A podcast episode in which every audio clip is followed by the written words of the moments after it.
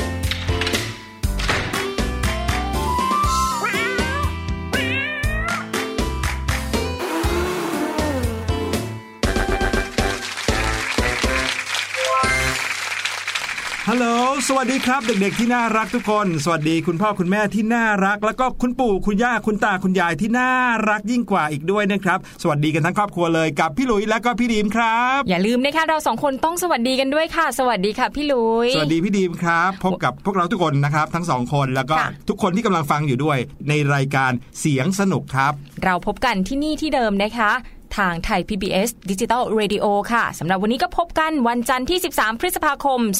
2562 แล้ว ใช่ หลาย ๆ คนตอนนี้ฟังเราอยู่ในขณะที่กำลังนั่งรถกลับบ้านแล้วนี่เริ่มเปิดเทอมกันแล้วนะคะ วันนี้ก็กลับจากโรงเรียนเนอะแล้วก็ฟังพี่ๆไปด้วยเหมือนทุกวันเลย เป็นยังไงกันบ้างครับ เปิดเทอมวันแรกรู้สึกสนุกสนานมีความสุขเฮฮากันบ้างหรือเปล่าอ่า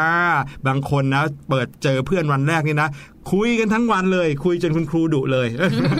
บางคนนะไม่ยอมตั้งใจเรียนหนังสือก็ว่าจะพูดอย่างนั้นก็ได้นะคะมัวแต่เล่นกับเพื่อนไม่ได้เจอกันหลายเดือนจัดนะคะพี่หลุย ใช่แล้วละครับ แต่ว่าไม่ว่าจะยังไงก็ตามแต่นะครับ เปิดเทอมก็เป็นบรรยากาศของความสดใสร่าเริง แล้วก็กระฉับกระเฉงกันสุดๆไปเลยนะครับ แล้วก็หลังจากเปิดเทอมไปสักหนึ่งสัปดาห์สองสัปดาห์เนี่ยจะค่อยๆ เริ่มมีบรรยากาศของ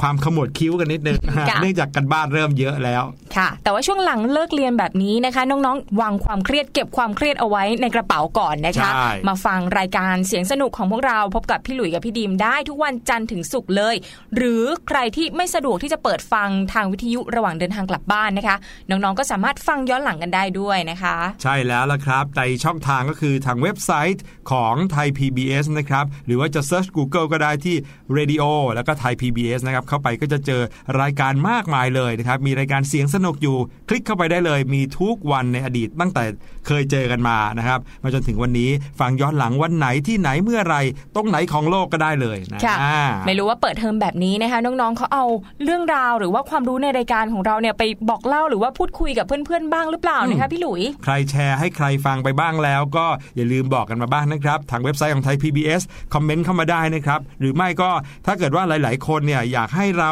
เปิดเป็น Facebook Fanpage ก็ได้อะบอกกันเข้ามาหน่อยนะครับเผื่อจะได้เป็นอีกช่องทางหนึ่งที่เราจะได้เข้าไปทักทายกันนะครับ ค่ะ และสำหรับวันนี้นะคะรายการของเราก็ยังมีเรื่องราวที่มีความรู้อัดแน่นพอๆกับช่วงปิดเทอมที่ผ่านมาเลยละค่ะอืมปิดเทอมแล้วความรู้อัดแน่น เปิดเทอมมาเนี่ยจะอัดแน่นขนาดไหนนะอ่าฮะแต่ว่าไม่ได้เครียดอย่างเดียวไงพี่หลุยรายการเราก็มีเสียงสนุกๆให้น้องๆ ได้ฟังแล้วก็ลองเดากันด้วยว่าเป็นเสียงของอะไร ใช่ครับ อย่างเสียงที่ใช้น้องๆฟังกันในวันนี้นะครับบอกเลยว่าเป็นเสียงที่คุ้นเคยนะแต่ว่าบางคนก็อาจจะไม่ได้คุ้นกับเสียงนี้ เหมือนกันนะครับ เพราะว่าไม่เคยเปิดเสียงเลยบางคนเปิดสั่นเอ๊ะยังไงใบเยอะไปแล้ว นั่นแหละครับก็คือเสียงที่อยากจะเอามาให้ฟังกันในวันนี้นะครับ ก็ตั้งใจฟังให้ดีว่าคุ้นกับเสียงนี้ของใครกันบ้างหรือเปล่าครับ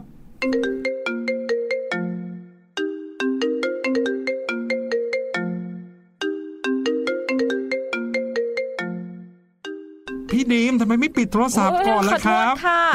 อโทษค่ะอุ้ยไม่ใช่นี่พี่หลุยไม่ใช่เสียงลิงโทนของโทรศัพท์พี่ดิมซะหน่อย ไม่ใช่ครับ แล้วก็ไม่ใช่เสียงริงโทนของโทรศัพท์ของใครที่กำลังฟังอยู่ด้วยนะครับได้ยินปุ๊บหันซ้ายหันขวากันใหญ่เลยเอ๊ะใครเปิดโทรศัพท์เสียงดังหรือเปล่า ไม่ใช่นะครับ เสียงที่ให้ได้ยินกันไปเมื่อกี้นี้นะครับก็คือเสียงของโทรศัพท์มือถือนั่นเองละครับโอ้โหน้องๆทราบไหมคะว่า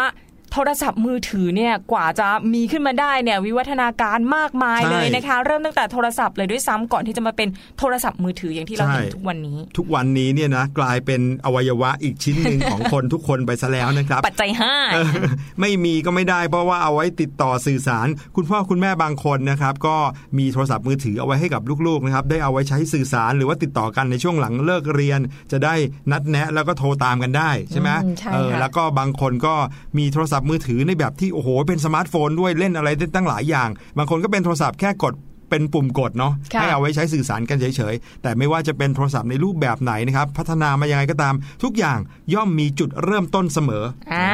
กว่าจะมาเป็นโทรศัพท์มือถือได้เนี่ยพูดขนาดนี้ไปย้อนฟังกันเลยดีกว่า เรื่องของประวัติความเป็นมาของโทรศัพท์มือถือนะคะครับผมโทรศัพท์มือถือหรือว่าโทรศัพท์เคลื่อนที่เครื่องแรกเนี่ยถูกผลิตแล้วก็ออกแสดงเมื่อปีคริสตศักราช 1973 เลยค่ะพี่หลุยอืมนานมากเลยนะคะครับผมก่อนซึ่งพี่หลุยเกิดแน่นอนแน่นอนแน่นอนซึ่งผู้ที่ผลิตออกมาเป็นคนแรกเนี่ยก็คือคุณมาร์ตินคูเปอร์ค่ะโหได้ยินชื่อนี้ต้องจดจำไว้ให้ดีๆ เลย ถือว่าเป็นผู้ที่มีคุณูปการเอ้ยต่อโลกมากๆเลยนะคะใช่ก็เป็นนักประดิษฐ์จากบริษัทโมโตโรล่าค่ะ ไม่รู้ว่าเดี๋ยวนี้น้องๆ ยังพอคุ้นชื่อบริษัทโมโตโรล่าหรือเปล่านะใช่พี่หลุยเป็นชื่อของเออยี่ห้อโทรศัพท์มือถือยี่ห้อหนึ่งนะครับ แต่ว่าเดี๋ยวนี้ก็มักจะไม่ค่อยเห็นแล้วเหมือนกันไม่นะเคยเห็นแล้วสมัยก่อนดังมากเขาจะมีสโลแกนฮิตฮัลโหลโมโตอย่างนี้ลแหละ ฮัลโหลโมโตก็ถือว่าเป็นบริษัทผู้ผลิตโทรศัพท์เคลื่อนที่นะคะ โดยโทรศัพท์เคลื่อนที่เครื่องแรกเนี่ยขนาดใหญ่มากค่ะอืมน้ำหนักเนี่ยประมาณ 1.1 กิโลกรัมโอ้โหไม่ใช่ขีดด้วยนะ สุดยอดไปเลย ถือนี่เรียกว่ามีการเมื่อยมือกันบ้างแล้วครับ เหมือนเวลาเราซื้อมังคุดเนี่ยค่ะพี่หลุยเออหนึ่งกิโลหนึ่ก็งกิโลเกือบ10ลูก7ลูก8ลูกอย่างนั้นเลย แต่ว่าโอ้โหอันนี้คือน้ำหนักของโทรศัพท์มือถือนะ เวลาถือขึ้นมาพูดคุยเนี่ยคงจะหนักหน้าดูเลยนะครับคะผมต้องบอกน้องๆก่อนว่า โทรศัพท์เนี่ยเริ่มต้นมาตั้งแต่อุ้ยโบราณกาลนะครับประมาณปี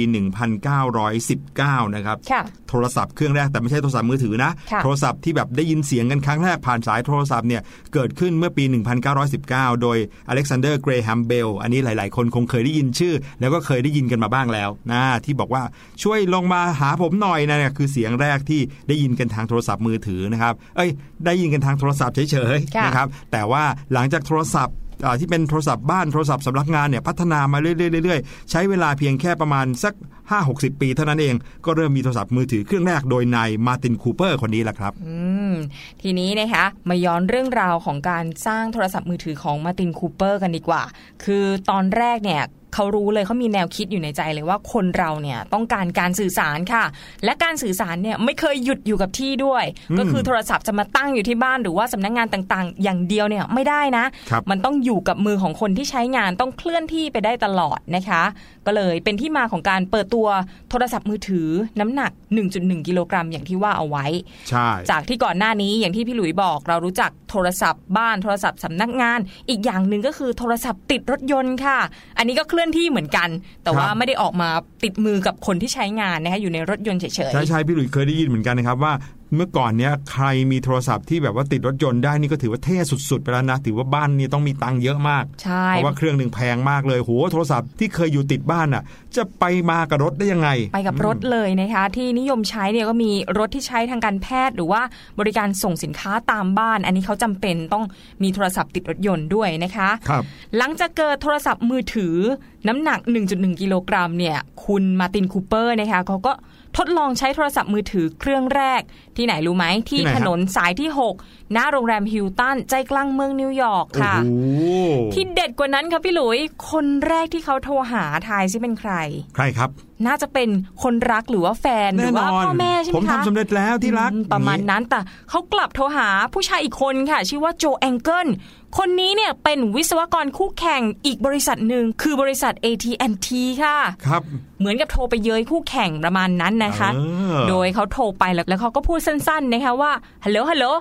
โทรมาจากมือถือนะตอนเนี้ย เป็นโทรศัพท์ที่ใช้มือถือจริง ๆ ค่ะ นี่ไม่ใช่โทรศัพท์บ้านแล้ว ไม่ใช่แล้วนะคะโอ้โหไม่ฝั่งนั้นต้องตกใจแน่เลย ตกใจไม่รู้ว่าโจแองเกิลเนี่ยเชื่อหรือไม่เชื่อแต่ว่าปลายสายเงียบไปเลย ไม่ได้ยินเสียงตอบรับกลับคืน พูดไม่ออกไปเลยนะคะ หลังจากนั้นค่ะ มาร์ตินคูเปอร์เนี่ยก็โอ้โหได้ใจมากเดินยกมือถือน้ำหนัก 1.1 กิโลกรัมเดินคุยต่อไปเรื่อยๆ แล้วกำลังจะครับข้ามถนนนะคะ เดชาบุญเพื่อนดึงตัวเอาไว้ได้ทันค่ะอืมนี่เดินรถเดินไปเดินมาโดนรถชนไม่รู้ตัวเลย แทนะบจะกลายเป็นวันแรกของการมีโทรศัพท์มือถือเนี่ย กลายเป็นวันที่เป็นอุบัติเหตุทางโทรศัพท์มือถือครั้งแรกด้วยเหมือนกันนะเกือบไปแล้วนะคะเห็นไหมฮะเกือบจะกลายเป็นตำนานไปแล้ว แม้กระทั่งคนที่เป็นผู้ประดิษฐ์โทรศัพท์มือถือเนี่ยยังเกิดเกือบเกิดอุบัติเหตุจากการใช้โทรศัพท์มือถือตอนข้ามถนนได้เลย ใช่อืมก็ตอนนั้นเนี่ยอาจจะถือว่าเป็นเรื่องแปลกแต่ว่ามาถึงปัจจุบันนี้นะการเกิดอุบัติเหตุระหว่างที่ใช้โทรศัพท์มือถือเนี่ยพบเห็นแล้วก็เป็นข่าวอยู่บ่อยครั้งใช่บางคนี่เราต้องระวัง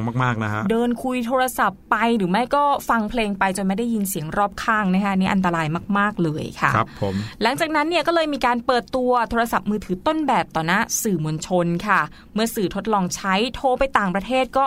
ตกตะลึงกันไปทั่วเลย เอ๊ะทำไมเจ้าเครื่องเล็ก ๆ ไร้สายแบบนี้นะ สามารถโทรข้ามโลกใบใหญ่ ๆ ของเราได้เลยนะอืมอันนี้คือเมื่อปี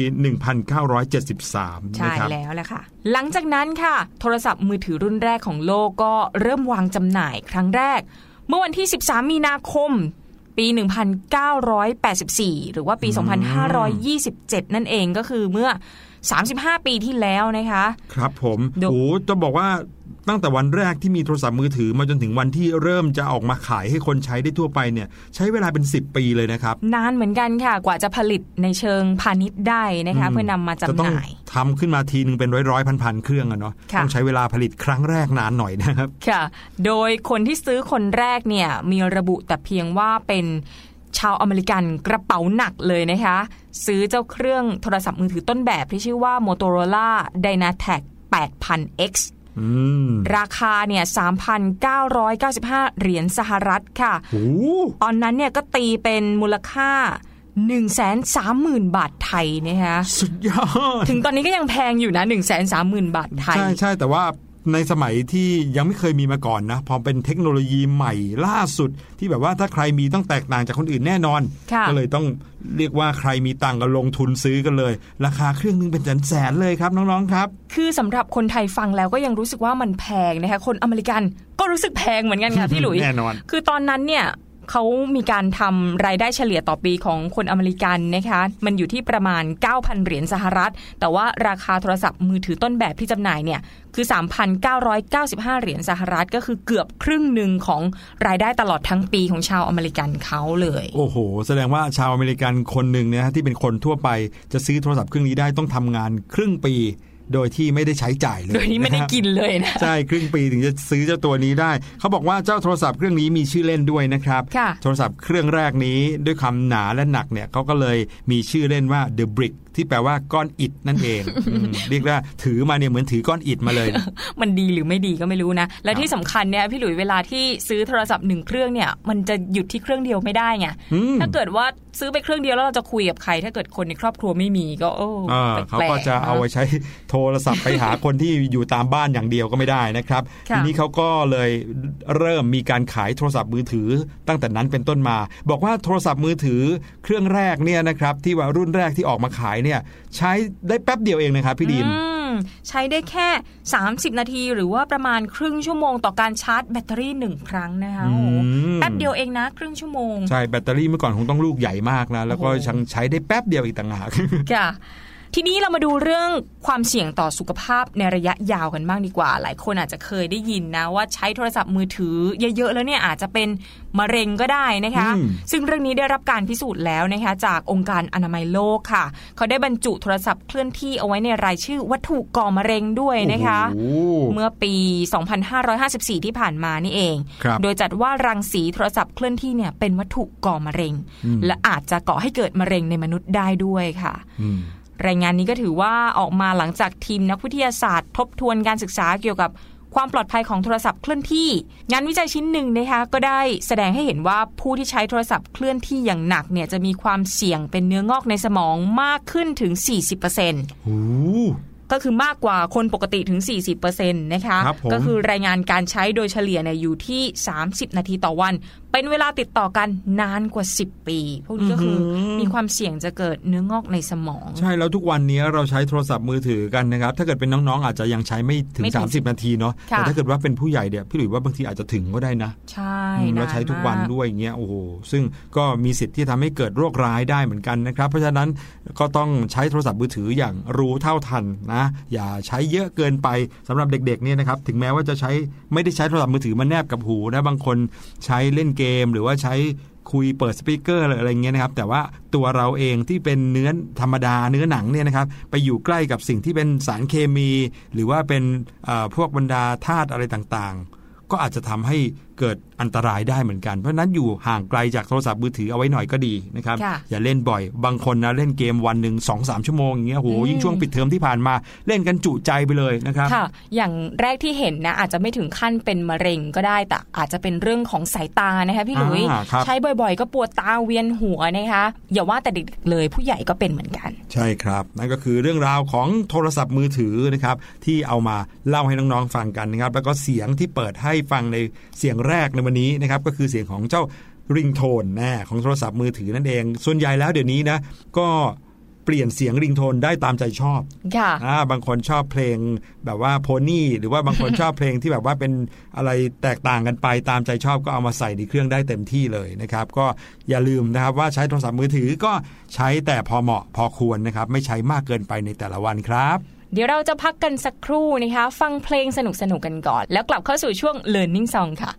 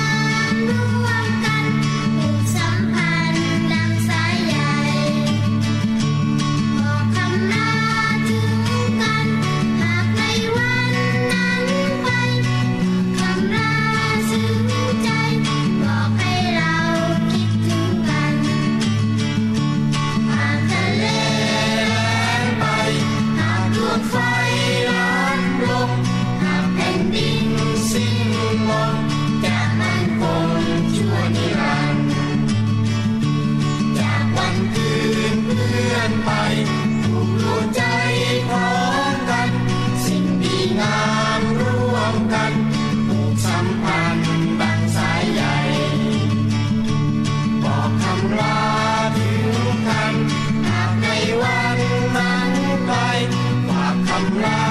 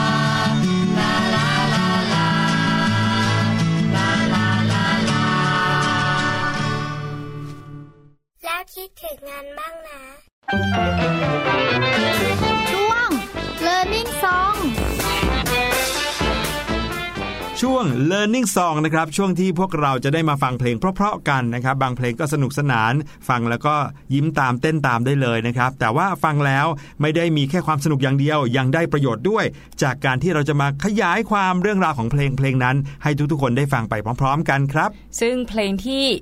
ปิดให้น้องๆฟังในวันนี้นะคะ พี่ดิมรับรองเลยค่ะ พี่หลุยว่าน้องๆต้องชอบแน่นอน เพราะว่าเป็นเรื่องราวที่เกี่ยวกับสัตว์ที่โอ้โห หน้าตามันน่ารักเหลือเกินหลายคนก็เคยเห็นแล้วด้วยนะคะ ใช่บอกว่าเป็นสัตว์ที่ฮอตที่สุดในโลกของสัตว์ก็ว่าได้อ่าโด่งดังมากแล้วก็ในสวนสัตว์นะครับ ถ้าเกิดว่าใครได้เคยไปสวนสัตว์เนี่ยเอ่อก็จะได้เห็นสัตว์ชนิดนี้อยู่บ่อยๆนะครับ บางทีเอามาโชว์ มีการแสดงมีอะไรอย่างนี้ได้ด้วยอ่าพอพูดถึงการโชว์เนี่ยก็ จำกัดอยู่ที่สัตว์ไม่กี่ชนิดแล้วแต่ว่าครับใบให้ก่อนว่าไม่ใช่จระเข้แน่นอน อันนั้นน่ากลัวเกินไป เพราะว่าสัตว์ที่เราจะมาขยายความแล้วเรื่องของเขาให้น้องๆฟังวันนี้ น่ารักค่ะอุ๋งอุ๋งใช่แล้ว อุ้ยอุ๋งอุ๋งเลยเหรอ เอาเป็นว่าไปฟังเพลงนี้กันก่อนดีกว่านะครับ เพราะว่าเพลงเนี้ยเขาก็บอกชื่อของสัตว์ชนิดนี้ไว้แล้ว แต่ถ้าเกิดว่าฟังแล้วยังนึกหน้าตาของเจ้าสัตว์ชนิดนี้ไม่ออก เดี๋ยวกลับมาพูดคุยกันต่อครับ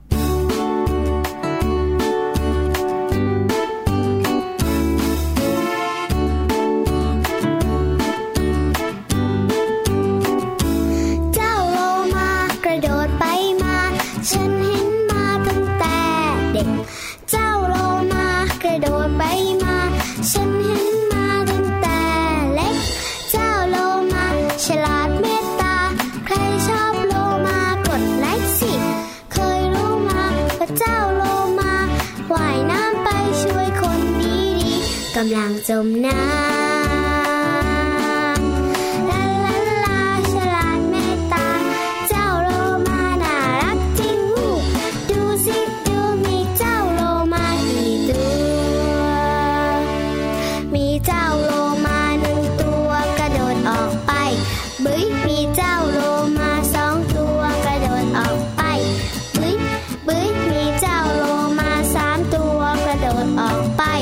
ไ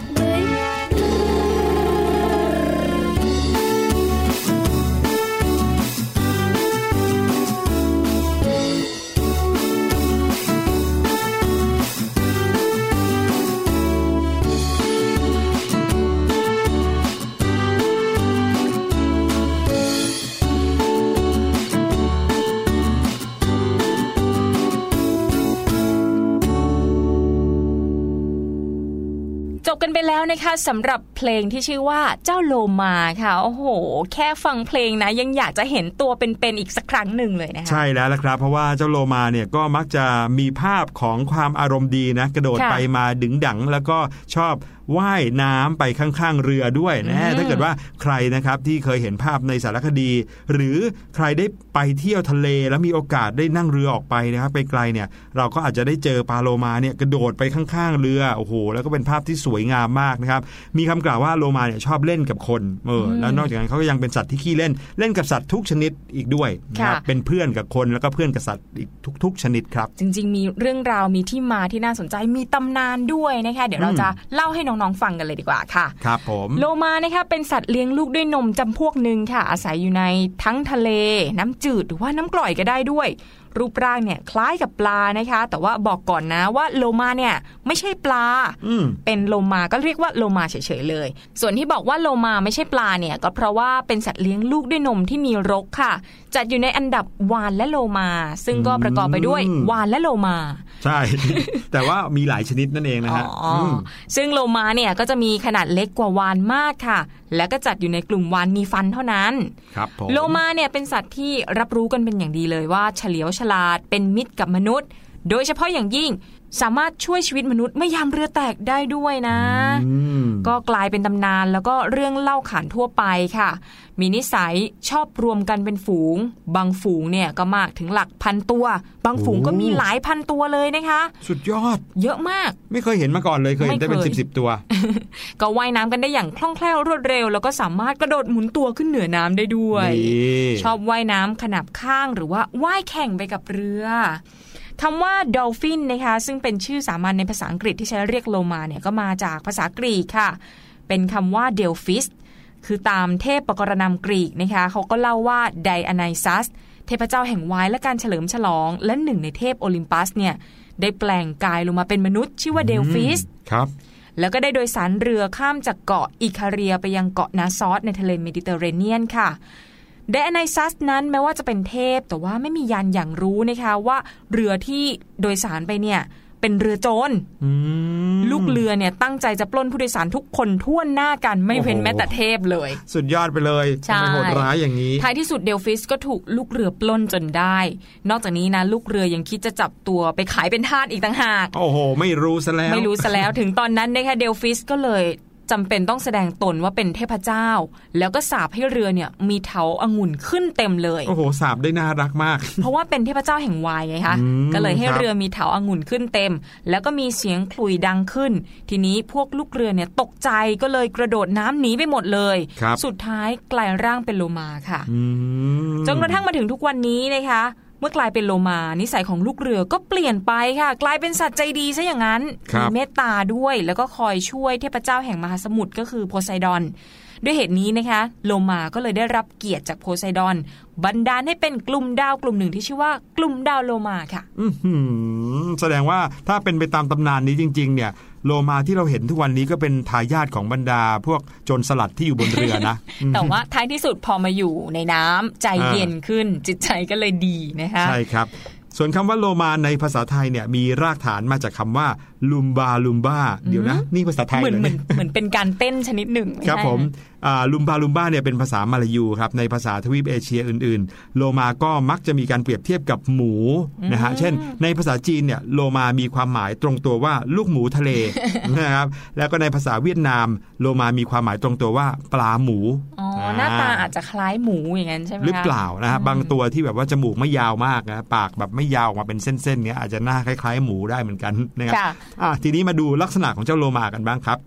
โลมาเนี่ยอาศัยอยู่กระจัดกระจายทั่วไปในมหาสมุทรนะคะ ลักษณะค่ะก็เป็นที่รู้จักกันดีคือมีรูปร่างเพรียวยาวคล้ายกับตอร์ปิโดอืมหรือว่ากระสวยนะครับ ส่วนใหญ่เนี่ยก็มีปลายปากยื่นแหลม แต่ก็มีบางชนิดค่ะที่มีส่วนหัวกลมมนคล้ายแตงโมหรือว่าบาดพระ ใช่ที่เขาเรียกกันว่าอ่าแตงโมหัวเออไม่ใช่ไม่ใช่โลมาหัวบาดเออแตงโมหัวบาทมีที่ไหนล่ะก็มีหางแบนในแนวนอน ไม่ใช่แนวตั้งเหมือนกับปลานะคะ เพื่อช่วยในการพุ้ยน้ำในแนวขึ้นลง ไม่มีขนปกคลุมลำตัว ไม่มีเกล็ดรวมทั้งไม่มีเมือกด้วยค่ะ ลักษณะเนี่ยเหมือนปลาแต่ดูแล้วก็ไม่ใช่ปลาจไม่ริใช่งๆปนะลานะคะครับผมนอกจากนี้ก็ยังมีอวัยวะต่างๆ ทุกส่วนเหมือนกับสัตว์เลี้ยงลูกด้วยนมทั่วไปค่ะ โดยแต่ละส่วนของอวัยวะเนี่ยก็จะปรับเปลี่ยนต่างไปจากสัตว์เลี้ยงลูกด้วยนมทั่วไป อย่างเช่นจมูกของโลมา มีไว้เพื่อหายใจเหมือนกัน แต่ว่าจมูกเนี่ยจะต่างจากจมูกของสัตว์อื่นๆ เพราะว่า ตั้งอยู่กลางกระหม่อมเป็นรูกลมอืมคือปเจ้ากเหมือนติเจ้าเราจะวานเลยสิใช่ค่ะ ปกติเนี่ยสัตว์เลี้ยงลูกด้วยนมทั่วไปจมูกก็อยู่ตรงกลางอยู่ข้างหหน้าน้าอย่างนี้นะคะทั้งนี้ทั้งนั้นเนี่ยก็เพื่อให้สะดวกต่อการเชิดหัวขึ้นมาหายใจเหนือน้ำนั่นเองอ๋อครับจากจมูกก็จะมีท่อหายใจต่อลงมาถึงปอดในตัวเลย ไม่จำเป็นต้องให้น้ำผ่านเหงือกเข้าไปในปอด เพื่อช่วยหายใจเหมือนกับปลาหรือว่าสัตว์น้ำอย่างอื่นค่ะ ครับผม จมูกของโลมาตรงส่วนนี้นะคะไม่สามารถใช้ในการรับกลิ่นได้เหมือนกับสัตว์อื่นทั่วไปนะ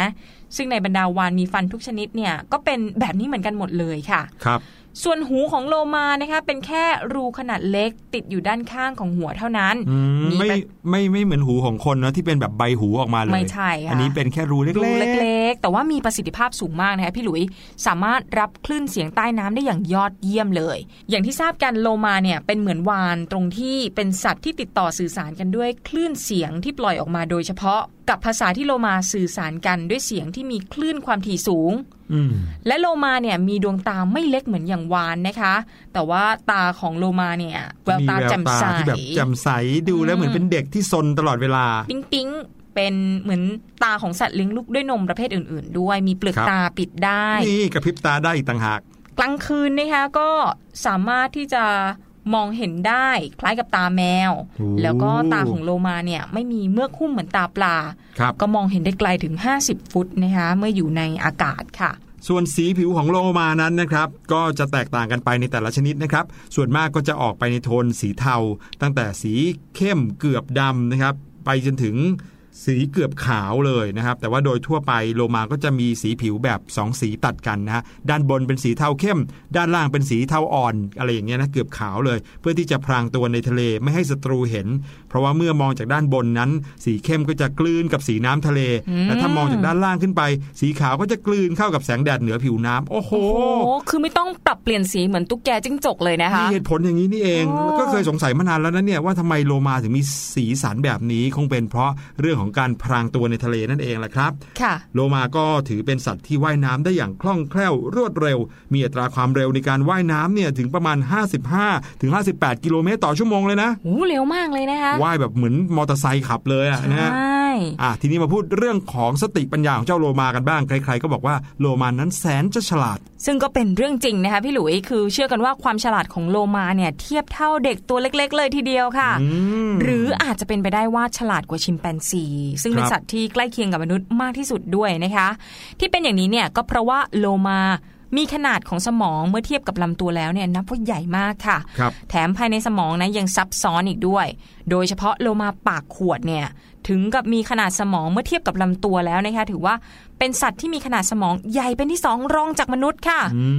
มส่วนสมองที่เรียกว่า cerebrum นะคะ ที่เป็นส่วนของความจำและการเรียนรู้เนี่ยก็มีขนาดใหญ่มาก เป็นศูนย์รวมของประสาทการรับกลิ่น มองเห็นและการได้ยิน จนอาจเชื่อได้ว่าแท้จริงแล้วนะคะโลมาเนี่ยอาจจะฉลาดเท่ากับมนุษย์เลยก็ได้นะคะใช่แล้วก็มีภาษาเป็นของตัวเองเหมือนอย่างที่บอกนะครับใช้คลื่นเสียงแบบส่งส่งถึงกันนะครับแล้วก็ความฉลาดแสนรู้ของโลมาเนี่ยก็ทำให้เป็นที่นิยมนำมาฝึกแสดงโชว์ต่างๆนะตามสวนสัตว์สวนน้ำนะครับสถานแสดงพันธุ์สัตว์น้ำเนี่ยมักจะมีเจ้าโลมาเป็นพระเอกอยู่เสมอเลยล่ะครับ นอกจากนี้แล้วนะคะโลมาเนี่ยยังเป็นสัตว์ที่มีพฤติกรรม ชอบช่วยเหลือมนุษย์ยามเมื่อเรือแตกหรือว่าใกล้จมน้ำด้วยอืมอย่างอันที่นี้พี่เคยได้ยินมาอย่างเดียวแต่ไม่เคยเห็นสักที ใช่ค่ะ คือเขามีเหตุผลมารองรับด้วยนะคะพี่หลุยเขาบอกว่าโลมาเนี่ยเป็นสัตว์รักสนุกและขี้เล่นค่ะ ที่เห็นว่าเข้าไปช่วยมนุษย์เนี่ยความจริงอาจจะไม่ใช่นะ ความจริงอยากจะมาเล่นมนุษย์ให้สนุกเท่านั้นเองอืมหรือบางทีก็อาจจะเป็นสัญชาตญาณความเป็นแม่ค่ะ คือโลมาเนี่ยเขามักจะดุลลูกขึ้นไปหายใจบนผิวน้ำอยู่เสมอไงครับก็เลยเข้ามาช่วยมนุษย์เวลาที่มนุษย์กำลังจมน้ำนะคะ คือบางครั้งเนี่ยอาจจะเห็นตามสารคดีว่าแม่โลมาเนี่ย พยายามดุลศพลูกที่อืมตายแล้วเออขึ้นมาหายใจบนผิวน้ำมากที่สุดเอนะอคะเพื่อให้แบบว่าเหมือนช่วยชีวิตกันอะไรอย่างนี้ยค่ะนะครับ โดยปกติแล้วเนี่ยนะครับเนื้อโลมาไม่ใช่อาหารหลักเหมือนกับสัตว์เศรษฐกิจทั่วไปนะครับ แต่ก็มีบางประเทศครับที่เขานิยมบริโภคเนื้อโลมาแล้วก็เนื้อวานกันเอ้ยน่ากลัวจังเลยนะครับ อย่างประเทศญี่ปุ่นนะครับ เราก็มีเอ่อเคยได้ยินมานะครับ ว่ามีเทศกาลการล่าวานด้วยค่ะนะครับพอถึงช่วงเวลาหนึ่งของปีเนี่ยโอ้โห จะออกไปล่าปลาวานกัน แล้วก็ ปลาวานหรือว่าเจ้าวานหนึ่งตัวนี่นะครับกลับมาเป็นอาหารให้คนได้เยอะแยะมากมายเลย แต่ก็ไม่ไม่ไม่ใช่ว่าทุกคนเขาจะบริโภคเนื้อวานกัน หรือว่าเนื้อโลมากันนะครับ เพราะฉะนั้นถ้าเกิดว่าใครอยากลองก็ลองไป แต่ว่าพี่หลุยไม่ลองเด็ดขาดเอ้ยไม่กล้านะครับซูชิโลมาอย่างเงี้ยนะโอ้ น่ากลัวชะมัดเลยอะครับพี่ดีมค่ะจริงๆ แล้วเนี่ยนะครับ มนุษย์เราเนี่ยถึงแม้ว่าจะกินพืชเก่งนะ แต่ว่า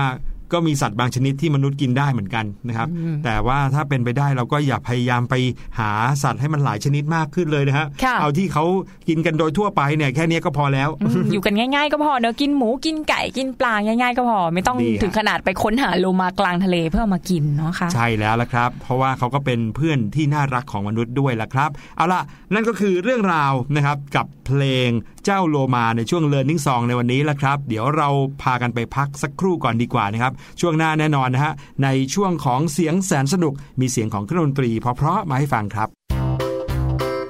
สบัดจินตนาการ สนุกกับเสียงเสริมสร้างความรู้ในรายการ เสียงส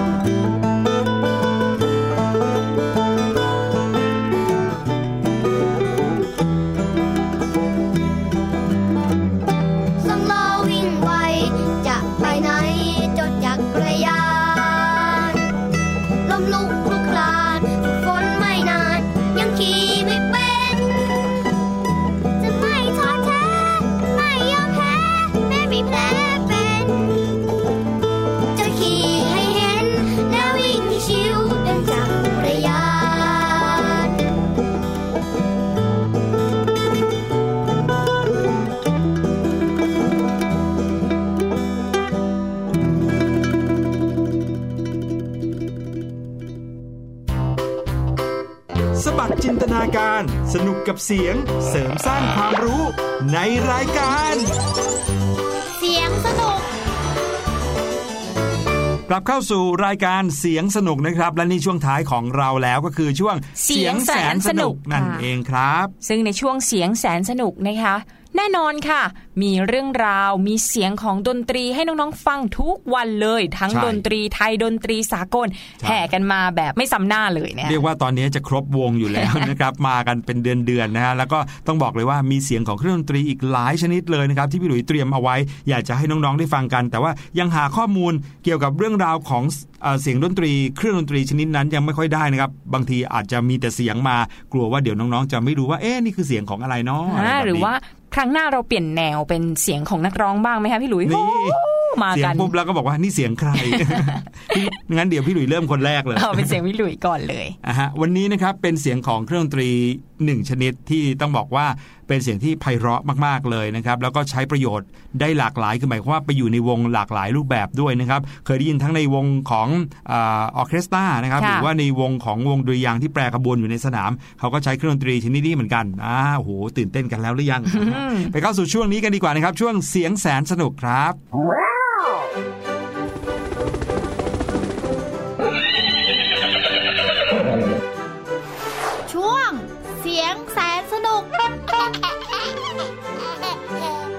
อย่างที่บอกเอาไว้นะครับว่าเสียงของเครื่องดนตรีที่จะเอามาฝากกันในวันนี้นะครับเป็นเครื่องดนตรีแบบที่ใช้ตีอะฮะเอ๊ะเมื่อกี้นี้บอกหรือยังว่าเป็นแบบใช้ตียังไม่บอกเลยค่ะเนี่ยเพิ่งเอามาบอกเผลอบอกมื่ซะแล้วนะครับเป็นเครื่องดนตรีที่ใช้ตีนะครับแต่ว่าเป็นการตีที่ได้เสียงที่หลากหลายออกมามากมายเลยนะครับแล้วก็มีความไพเราะมากๆ เสียงดังลั่นเลยด้วยอืมนะครับบางที่เครื่องเล็กบางที่เครื่องใหญ่นะครับแต่ว่าถ้าเกิดว่าได้ยินกันออกมาแล้วปุ๊บเนี่ยน่าจะเดาถูกว่าน่าจะเป็น เครื่องดนตรีอะไรนะครับ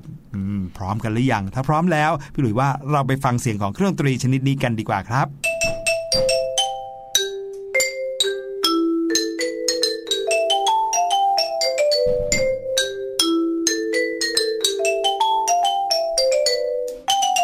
ตึงตึงตึงตึง เป็นไงครับน้องๆ ฟังเสียงเมื่อกี้นี้คุ้นๆกันบ้างหรือเปล่าใช่อืมน้องๆหลายคนอาจจะเหมือนพี่ดีมนะคะพี่หลุยคือได้ยินเสียงแบบเนี้ยบ่อยมากเลย แต่ว่าครับไม่รู้ว่าเครื่องดนตรีที่ใช้ตีจนได้เสียงแบบนี้เนี่ยชื่อว่าอะไรคะพี่หลุอ่ายเพลงที่ได้ยินเมื่อกี้ก่อนนะครับอะคือเพลงในเกมที่หลายคนอาจจะเคยเล่น ไม่รู้ว่าทุกวันนี้ยังมีใครเล่นเกมนี้อยู่หรือเปล่าต้องอายุพอสมควรเลยนะครับเกมนี้ครับผมมาจากเกมซูเปอร์มาริโอนะครับตึ้งตึ้งตึ้งตึ้งตึ้งตึ้งเนี่ยนะครับก็เป็นเกมนะครับที่หลาย ๆ คนเนี่ยคุ้นเคยกันเป็นอย่างดีนะครับแล้วก็เสียงของเครื่องดนตรีที่นำมาเล่นกันเมื่อกี้นี้ออกมาเป็นเพลงเนี้ยก็คือไซโลโฟนนั่นเองมีใครรู้จักกันบ้างหรือเปล่าครับ ไซโลโฟนเนี่ยนะครับ ถ้าเกิดว่าหลาย ๆ คนเนี่ยที่โรงเรียนมีพี่ ๆ ที่เขาแบบเล่นวงดุริยางค์ค่ะอ่าเขาก็จะมีการใช้เจ้าเครื่องนี้ด้วย ถ้าเครื่องนี้เล็ก ๆ หน่อยนะครับเขาจะอุ้มไว้บนมือได้เลยอ่าแล้วก็ใช้ไม้ตีอีกมือหนึ่งใช้อุ้มใช่ไหมครับแล้วก็ตีหน้าตาจะคล้าย ๆ กับเอ่อ เหมือนกับตาลปัดที่พระใช้เลยอันใหญ่ๆเออไม่ใช่ไม่ใช่ หน้าตาจะคล้าย ๆ กับพัดในเรื่องไซอิ๋วอะพี่หลุยว่า โอ้โหกลับไปตลปัดง่ายกว่าเออง่ายกว่าใช่ไหมเออมันจะลักษณะเป็นแบบใบใหญ่ ๆ หน่อยนะครับ แล้วก็ค่ะบนนั้นเนี่ยก็จะมีแท่งเหล็กนะแล้วแท่งเหล็กเนี่ยเขาก็จะวางเรียงตัวกันเหมือนเหมือนกับเอ่อเปียโนเลยนะครับมีจำนวนโน้ตที่คล้าย ๆ กันเหมือนเหมือนกันเนี่ยนะครับแล้วเสร็จแล้วก็ใช้มืออกข้างหนึ่งอะตีออกมาเป็นเสียงเหมือนอย่างที่ได้ยินเมื่อกี้ แต่ถ้าเกิดว่าตัวใหญ่หน่อยเนี่ยนะครับโอ้โหคราวนี้จะใหญ่เท่าโต๊ะเลย นะครับค่ะแล้วก็จะมีจำนวนอ่าเหล็กที่เอาไว้ตีเนี่ยจำนวนมากขึ้นจากเดิมสมมติมีอยู่ 20 กว่าแท่งเนี้ยก็จะเพิ่มเป็น 80-90 แท่งเลย แล้วตัวนะครับใหญ่นี้สามารถเลื่อนไปได้ไหมคะพี่หลุยอ่าเขามีล้อเลื่อนคล้ายๆเป็นโต๊ะเลยนะครับแล้วก็มีล้อเลื่อนสามารถเอาไว้เคลื่อนย้ายนะครับ แต่ว่าเวลาเล่นก็จะต้องเอาตั้งไว้เฉยอืมๆอ่านะครับแล้วก็เจ้าแท่งที่เอาไว้ใช้ตีเนี่ยนะครับคือไม่ได้หมายถึงไม้นะหมายถึงว่าเจ้าแท่งที่ลักษณะคล้ายๆอ่าลูกระนาดเนี่ยนะครับ ก็จะเปลี่ยนจากเหล็กมาเป็นไม้นะครับอ๋อเพื่อให้เสียงมันกังวานแล้วก็นุ่มมากขึ้น อย่างเสียงที่ได้ยินเมื่อกี้นี้เนี่ยนะฮะก็เป็นเสียงของไซโลโฟนถึง 2 ตัวค่ะอ่าถ้าได้ยินนะจะมีเสียงที่แหลมๆกับเสียงที่ทุ้มๆหน่อยนะครับเขาก็จริงๆ แล้วไซโลโฟน 2 ตัวเนี้หน้าตาเหมือนกันเลยนะ แต่ว่าเขาใช้ไม้ที่แตกต่างกัน อันหนึ่งก็เป็นไม้แข็งๆหน่อย อีกอันหนึ่งก็เป็นไม้ที่หัวนุ่มๆหน่อย เสียงก็เลยจะนุ่มต่างกันนะครับ ซึ่งไม้สองอันที่ใช้ตีนะคะเขาเรียกกันว่าลูกค้อนค่ะ แต่ไม่ใช่ค้อนอันใหญ่ๆอย่างนั้นนะคะเด็กๆ คือลักษณะตรงปลายเนี่ยจะเป็นหัวกลม ความกว้างของช่วงเสียงก็ขึ้นอยู่กับขนาดของไซโลโฟน ก็มีด้วยกัน 3 ลักษณะคือเล็กกลางใหญ่ครับเสียงของไซโลโฟนเนี่ยคล้ายเสียงระนาดของบ้านเราค่ะ ก็คือแกรงคม สั้นห้วนและชัดเจนใช้เล่นไล่เสียงแล้วก็เล่นกลิสซันโดได้ดีเป็นพิเศษเลย แล้วก็เหมาะที่จะใช้เป็นเครื่องดนตรีเล่นเดี่ยวทำนองเพลงหรือว่า เพิ่มสีสันของวงดุริยางค์ให้งดงามขึ้นค่ะ ใช่ครับ สำหรับไซโลโฟนนะคะมีการนำมาใช้ในวงดุริยางค์ครั้งแรกเมื่อปีคริสต์ศักราช 1874 ในเพลงที่บรรยายถึงโครงกระดูกผีกระทบกันอ๋อค่ะมีหน้านะเสียงมันก้องแกงก้งองกริ๊แกงงหน่อยกรุงกริ๊งอะไรอย่างนี้อืมอืมไซโลโฟนนั้นเป็นเครื่องดนตรีประเภทเครื่องกระทบนะฮะที่ประกอบด้วยไม้ แล้วก็ท่อโลหะ เหมือนอย่างที่พี่หลุยเล่าไปเมื่อกี้นี้ ถ้าเกิดว่าเป็นตัวเล็กๆ อุ้มไว้ในมือเนี่ยนะครับก็จะเป็นเหมือนตีจำได้ไหมตอนที่สมัยเราเด็กเล็กๆเนี่ยคุณพ่อคุณแม่ก็มักจะซื้อมาให้ตีนะค่ะที่จะเป็นเป็นรางแล้วก็มีล้อใช่ไหมอันเล็ก ๆ เสร็จแล้วก็จะมีเอ่อแท่งที่ตีเนี่ยเป็นสีสีสีสีๆแล้วก็ตีว่าติ้งตองติ้งตองแบบเนี้ยนะครับตามโรงเรียนอนุบาลยังมีอยู่นะคะใช่นะครับ แล้วก็ทีเนี้ยพอเครื่องมันใหญ่ขึ้นมาหน่อยนะครับเอ่อมีแค่แท่งเหล็ก หรือว่าแผ่นเหล็กที่เอาไว้ตีอย่างเดียวเนี่ยก็ไม่ดังละก็เลยต้องมีท่ออยู่ข้างล่างด้วย เจ้าท่อโลหะที่อยู่ข้างล่างเนี่ยจะทำให้เสียงดังมากแล้วก็กังวานนะครับท่อโลหะนี้ทำให้เกิดการขยายเสียง จัดเรียงตามบันไดเสียงแบบโครมาติกคำว่าโครมาติกก็คือเหมือนเปียโนนั่นเองนะครับอยู่ในประเภทเครื่องดนตรีที่มีระดับเสียงแน่นอนนะครับก็คือว่าไม่สามารถที่จะเปลี่ยนเสียงได้ ถ้าเกิดว่าตีแผ่นนี้ก็จะต้องเป็นเสียงนี้อะไรอย่างเงี้ยนะครับเกิดเสียงโดยการตีกระทบกันส่วนใหญ่ก็ตีกระทบเป็นทำนองเพลงได้ ลักษณะคล้ายกับระนาดของไทยอย่างที่บอกไปนะครับคาดว่ามีต้นกำเนิดมาจากแอฟริกานะครับแล้วก็ในเอเชียบางส่วนนะครับ ไซโลโฟนนั้นถูกแบ่งเป็น 2 แบบนะครับก็คือไซโลโฟนตะวันตกกับไซโลโฟนเอเชียครับไซโลโฟนตะวันตกนั้นใช้งานครั้งแรกในยุโรปครับในยุคปี 1860 เนี่ยได้รับความนิยมในระดับหนึ่งเลยทีเดียวนะครับ ซึ่งก็เป็นเครื่องดนตรีที่ทำจากไม้ 28 บาร์ก็คือ 28 แท่งนะครับค่ะในรูปแบบเสียงนะฮะแบบครึ่งเสียงนะครับ อย่างที่บอกเมื่อกี้คือมันเหมือนเปียโนนะครับ มันจะค่อยๆ ไล่ไปทีละครึ่งเสียง ในรูปแบบของรูปสี่เหลี่ยมคางหมูนะครับ ถ้าเกิดว่าใครเคยเห็นภาพของไซโลโฟน หรือว่าเจ้านิ้งหน่องเนี่ยนะครับก็จะเห็นว่าลักษณะคล้ายรูปสี่เหลี่ยมคางหมูเลย เพราะว่าข้างหนึ่งเนี่ยแผ่นก็จะใหญ่ อีกข้างหนึ่งแผ่นเขาจะเล็ก เมื่อเอามาเรียงกันมันก็เลยค่อยๆ เล็กลงให้เป็นรูปสี่เหลี่ยมคางหมูนั่นเองนะครับเขาก็จะนำไซโลโฟนเนี่ยไปเล่นรวมกันกับคอนเสิร์ตนะครับแล้วก็ในเครื่องดนตรีต่างๆ ที่เอามารวมกันมากมายเนี่ยก็เริ่มมีไซโลโฟนไปรวมตั้งแต่ปี 1860 ที่บอกไปนะครับ สมัยนั้นเนี่ยถือว่าไซโลโฟนเป็นสิ่งแปลกใหม่ในการแสดงคอนเสิร์ตซิมโฟนีเลยนะครับ เครื่องดนตรีที่เกี่ยวข้องส่วนใหญ่ก็เป็นเครื่องดนตรีพื้นบ้านของยุโรปตะวันออก ใช้ไซโลโฟนเนี่ยนะครับด้วยการเอาไป รวมกับวงดนตรีแจ๊สในช่วงต้น แล้วก็ได้รับการพัฒนากันมาอย่างต่อเนื่องครับ อันนี้เป็นไซโลโฟนตะวันตก ทีนี้มาดูอีกชนิดหนึ่งคือไซโลโฟนเอเชียค่ะอ๋อมีแบบฝรั่งกับอืมเอเชียด้วยนะครับคือตามบันทึกเก่าแก่ของชนชาติเอเชียตะวันออกเฉียงใต้และแอฟริกานะคะก็พบว่าเมื่อกลุ่มของประชาชนที่พูดภาษามาลาโยโปลินีเซียอพยพไปยังทวีปแอฟริกาก็มีหลักฐานชิ้นหนึ่งที่พบว่า รูปแบบของไซโลโฟน หรือว่าระนาดเนี่ยมีความคล้ายคลึงกัน ระหว่างแอฟริกากับเอเชียตะวันออก และออร์เคสตราระนาดชวา และออร์เคสตราแบบบาหลีมโหรี หลักฐานเก่าแก่ที่สุดของระนาดเนี่ยมาจากศตวรรษที่ 9 ในเอเชียตะวันออกเฉียงใต้ ก็พบว่ามีรูปแบบของเครื่องดนตรีที่คล้ายกันค่ะ ในจีนเนี่ยไซโลโฟนถูกนำมาใช้ในศาสนาฮินดูเพื่อประกอบในศาสนาพิธีครับแถบชวาและบาหลีและส่วนต่างๆ ของเอเชียเนี่ยก็จะพบเครื่องดนตรีที่มีลักษณะคล้ายคลึงกัน และแตกต่างกันไปตามวัฒนธรรม อย่างเช่น แอฟริกา มาเลเซีย อินโดนีเซีย ไทยและอเมริกา จนเครื่องดนตรีเนี่ยถูกนำไปพัฒนาจนกลายเป็นสภาพสมบูรณ์แบบที่เห็นในปัจจุบันเนี่ยแหละค่ะอืมจริง ๆ แล้วเนี่ย การพัฒนาเครื่องดนตรีเขาก็พัฒนาตามแต่ละพื้นที่เนาะค่ะก็คือเหมือนกับว่าพัฒนากันไปตามแต่ละที่ที่เขาใช้แบบไหนก็พัฒนาไปแบบนั้น แต่ว่าเมื่อนำมาเล่นรวมกันบางทีก็มีการปรับการแต่งการพัฒนาให้กลายเป็นแบบสากล ที่ไม่ว่าจะไปเล่นที่ไหนก็ใช้ได้เหมือนกันหมดเนี่ยเองนะครับนั่นก็คือการพัฒนาของไซโลโฟนที่มีมาอย่างต่อเนื่องเลย นับตั้งแต่ปี 1860 มาถึงทุกวันนี้นี่ก็โอ้โหจะว่าไปเกือบ 200 ปีแล้วนานมากๆนะคะเสียงของ ไซโลโฟนที่เอามาฝากน้องๆ ในวันนี้ครับโอ้โห วันนี้นะคะเราได้ทั้งความรู้เกี่ยวกับไซโลโฟน เรื่องของโลมารวมไปถึงโทรศัพท์มือถือเครื่องแรกด้วย แต่ว่าวันพรุ่งนี้นะรายการของเราก็ยังมีเรื่องราวสนุกๆที่เกี่ยวกับเสียง และความรู้ต่างๆ มาฝากน้องๆอีกเช่นเคย แต่ว่าสำหรับวันนี้นะคะพี่หลุยส์กับพี่ดิมต้องลาน้องๆไปก่อน พบกันใหม่วันพรุ่งนี้ สวัสดีค่ะ สวัสดีครับ